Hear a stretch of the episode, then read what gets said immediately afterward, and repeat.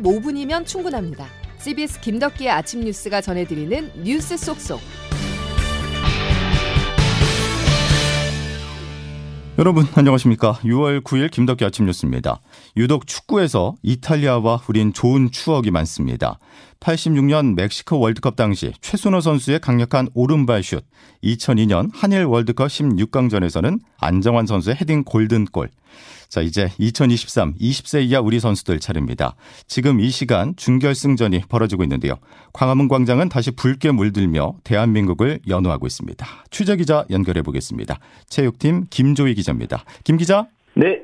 자, 전반전이 끝난 상황인데 우리 선수들 잘 싸워주고 있습니까? 네, 우리 대표팀 아르헨티나 라플라타 스타디움에서 열린 4강전에서 이탈리아와 맞서고 있습니다. 전반전을 마친 현재 1대1로 팽팽한 경기를 펼쳤습니다. 대표팀은 전반 13분 이탈리아의 미드필더 체사레 카세데이의 기습적인 슈팅에 선제골을 허용하고 말았습니다. 이번 대회 6골로 득점 1위를 달리고 있는 만큼 경기 대상 1호로 꼽힌 선수였지만 아쉽게 놓치고 말았습니다. 예. 하지만 대표팀은 전반 18분 미드필더 배준호가 비디오 판독을 거친 끝에 귀중한 페널티킥을 얻어냈고 키커로 나선 주장 이승원이 침착하게 성공시키며 동점을 만들었습니다. 예. 이후 치열한 공방전을 펼쳤지만 양팀 모두 득점 없이 전반전을 마쳤습니다. 이탈리아가 점유율과 슈팅 모두 앞선 채로 전반전을 마쳤고 대표팀은 상대의 거친 플레이에 다소 고전하고 있지만 침착하게 경기를 잘 풀어가고 있습니다. 예, 그러니까 이탈리아 선수들이 확실히 신경전을 날카롭게 펼치는 것 같던데 후반전 필승 전략은 뭡니까? 네, 우리 대표팀 비록 힘든 경기를 하고 있지만 후반전부터 장점을 잘 활용한다면 충분히 승산이 있습니다. 먼저 대표팀은 이번 대회에서 약속된 세트피스로 재미를 보고 있습니다. 8골 중 절반인 4골을 세트피스로 만들었는데요. 도움 4개를 기록 중인 주장 이승원의 발끝에서 역전골을 기대해 볼 만합니다. 또 선제골을 터뜨린 득점 1위 카세데이를 잘 경계하면서 역습을 노려야 합니다. 이탈리아가 후반 60분 이후 실점이 많은 만큼 체력적으로 다소 힘든 모습을 보이고 있는 점도 잘 공략할 필요가 있습니다. 2회 대회 연속 4강 진출에 성공한 우리 대표팀.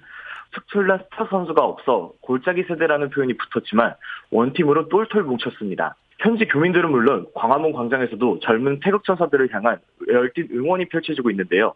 지난 대회에 이어 다시 한번 결승 진출에 성공하며 새 역사를 쓸 수 있을지 응원해보겠습니다. 예, 여기까지 듣죠. 김조희 기자였습니다.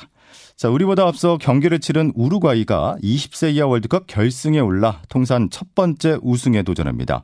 우루과이는 아르헨티나 라플라타 스타디움에서 열린 준결승전에서 후반 16분 안데레손 두아르테의 결승골로 이스라엘을 1대0으로 꺾었습니다.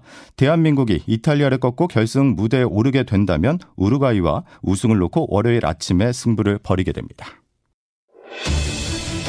첫째, 도입 후 30여 년간 유지해온 수신료 전기 요금의 통합 징수 방식에 대한 국민 불편 호소와 변화 요구를 반영하여 분리 징수를 위한 후속 조치 이행 방안을 마련할 것을 권고했습니다. 자기 반성하고 수신료 분리 징수 방치한 김의철 사장 즉각 사퇴하라. 다수를 대변하지 않는 방송, 비효율성 집행에 따른 무능한 경영에 대해 진솔하게 국민에게 사과하고 그 책임을 인정하는 것이 먼저입니다.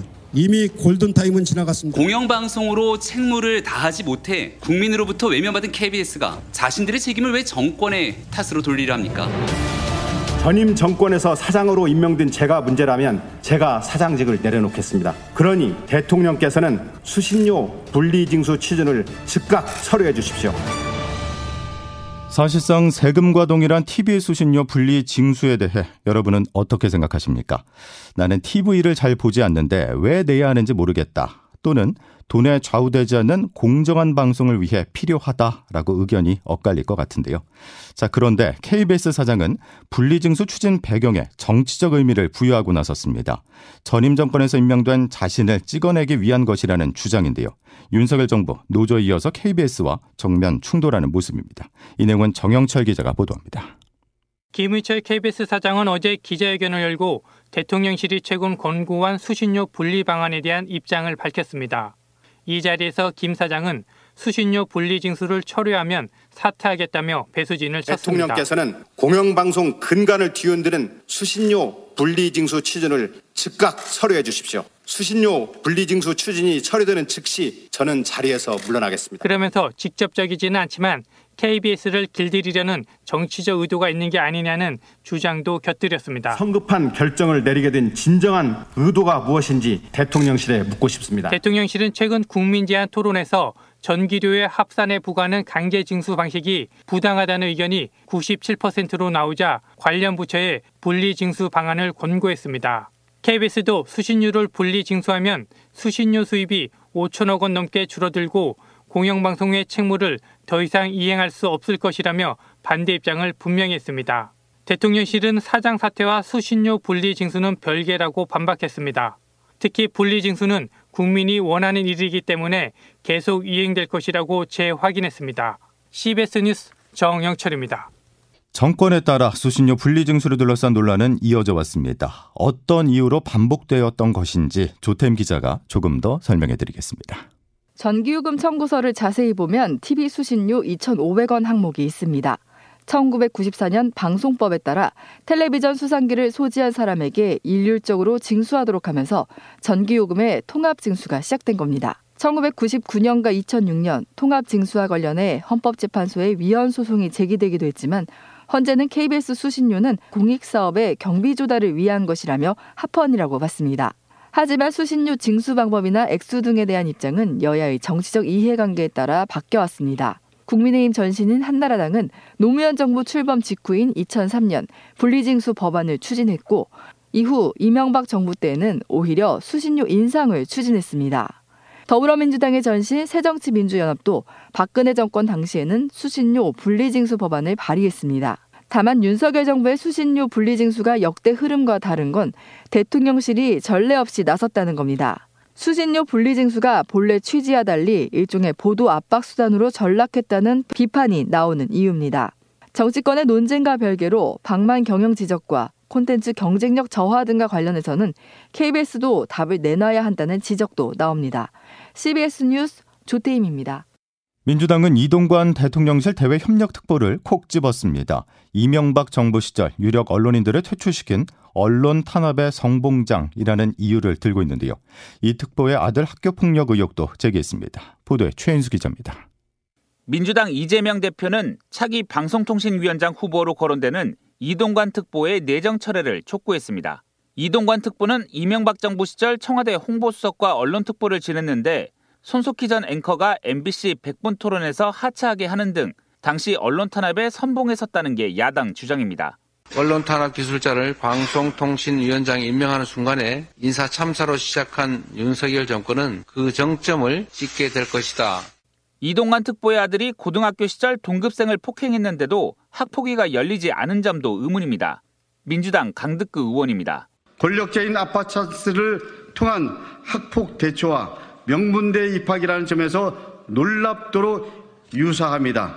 그래서 이동관은 제2의 정순신이라는 평가가 이어지고 있습니다. 이에 대해 이동관 특보는 물리적 다툼이 있었지만 일방적 가해는 아니었고 압력을 행사한 적이 없다고 해명했습니다. CBS 뉴스 최인수입니다. 더불어민주당과 국민의힘은 다음과 같이 합의한다. 국회는 선거관리위원회 인사비리, 북한 해킹 은폐 의혹에 대한 진상규명과 재발 방지를 위한 국정조사를 실시한다. 국회는 후쿠시마 오염수 검증 특위를 구성하고 청문회를 개최한다. 여야가 중앙선거관리위원회 자녀 특혜 채용 의혹 국정조사와 후쿠시마 오염수 관련 청문회를 열기로 합의했습니다. 하지만 시기, 조건을 놓고 입장차가 커 실제 열릴지 여부는 지금으로선 알 수 없는데요. 특히 국민의 관심이 높은 오염수 방류 문제를 놓고 여야가 어떤 합의점을 찾을지 관심입니다. 천일염 사재기 조짐에 이어서 후쿠시마 인근에서 세슘 기준치 180배에 달하는 우럭이 잡혀서 논란이 커지고 있습니다. 이정주 기자입니다. 일본 언론에 따르면 지난달 후쿠시마 원전 인근의 우럭에서 기준치의 180배에 달하는 세슘이 검출됐습니다. 후쿠시마 인근 어민들은 일본 경제산업상을 만나 오염수 방류에 반대하는 입장을 전달하며 강하게 반발했습니다. 수산물에 대한 불안감이 커지자 우리 정부는 후쿠시마산 수산물은 절대 수입하지 않겠다며 진화에 나섰습니다. 지난달 후쿠시마를 방문했던 유국희 시찰단장은 현장에서 직접 오염수를 채취하지 못한 것에 대해 규정대로 진행한 것이라고 설명했지만 현장을 봐야 되겠다라고 생각하는 부분을 대상으로 잡은 거고 희석된 오염수를 마실 수 있다고 밝힌 박일영 충북대 교수는 일본 정부가 주변국의 시료 채취를 허용해 오해를 불식시켜야 한다고 주장했습니다. 일각에선 일본이 비용 절감을 위해 해안 방류를 고집하고 있다는 지적도 나옵니다.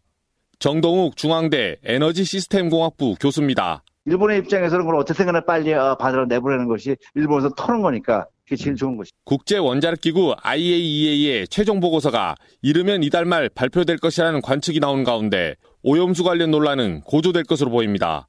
CBS 뉴스 이정주입니다. 우리가 바다로 골머리를 앓고 있다면 미국은 공기가 문제입니다. 캐나다에서 발생한 산불의 영향으로 미 동북부 하늘이 마치 화성처럼 잿빛으로 변했는데요. 수도 워싱턴 DC에 되도록 나가지 말라는 권고가 내려졌습니다. 워싱턴에서 최철 특파원이 보도합니다. 캐나다 산불 연기가 미국 동북부를 강타하면서 대기질 저하로 인한 항공기 운항 중단, 휴교령 등 피해가 잇따르고 있습니다. 연기는 미국 남부로까지 퍼지고 있습니다. 하지만 캐나다의 산불 상황은 이보다 더 심각합니다. 캐나다 전역 400군데에서 산불이 발생했고 이 중 절반 이상은 접근도 어려운 통제 불능 상태입니다. 이미 한반도의 40% 가까운 면적이 불에 타버렸고 퀘벡주에서는 1만 명이 넘는 주민이 피난길에 올랐습니다. 다행히 미국 등 외국의 지원이 잇따르면서 각국에서 1,000여 명이 넘는 소방관이 도착해 화마와 싸우고 있습니다. 조 바이든 미국 대통령입니다. 어제 캐나다 트뤼도 총리와 통화했습니다. 소방관과 장비 추가 지원 등 캐나다 요청에 신속하게 대응하라고 관련 기관에 지시했습니다. 지난달 캐나다는 평년과 비교해 10도나 높은 기록적인 더위를 겪었고 이 같은 기후변화가 이번 산불을 광범위하고 강렬하게 만든 원인으로 지목되고 있습니다. 한편 캐나다에는 당분간 산불의 기세를 꺾을 만한 비 예보도 없어 완전 진화까지는 적잖은 시간이 소요될 것으로 보입니다. 워싱턴에서 CBS 뉴스 최철입니다. 2,700억 원. 축구 프랑스의 공격수 벤제마 선수가 알 이티하드로 이적을 하며 받는 연봉입니다. 최근 사우디아라비아가 상상조차 하기 어려운 액수로 각종 스포츠들을 접수하고 있습니다. 미국 프로골프 투어 PGA도 오일머니와 손을 잡았는데요. 이처럼 사우디가 세계 스포츠계를 집어삼키는 이유는 뭘지 권민철 기자가 전해드립니다. 사우디 정부가 자금을 낸 800조 원대의 국부 펀드가 최근 선진국의 전통 귀족 스포츠 영역을 장악 중입니다. 유럽 명문 축구단을 인수하고 호날두 같은 최정상 축구 선수를 영입하고 귀족 스포츠인 크리켓, 초호화 스포츠 대회인 포뮬러1 인수에 나서더니 그제는 미국의 자존심 프로골프 투어 PGA를 사실상 인수했습니다. 부자 나라 사우디는 국제사회에서 인식이 좋지 않은데 이를 스포츠를 앞세워 씻어내는 스포츠 워싱에 나선 것이라는 평가입니다. 지난달 미국의 CBS 지적입니다.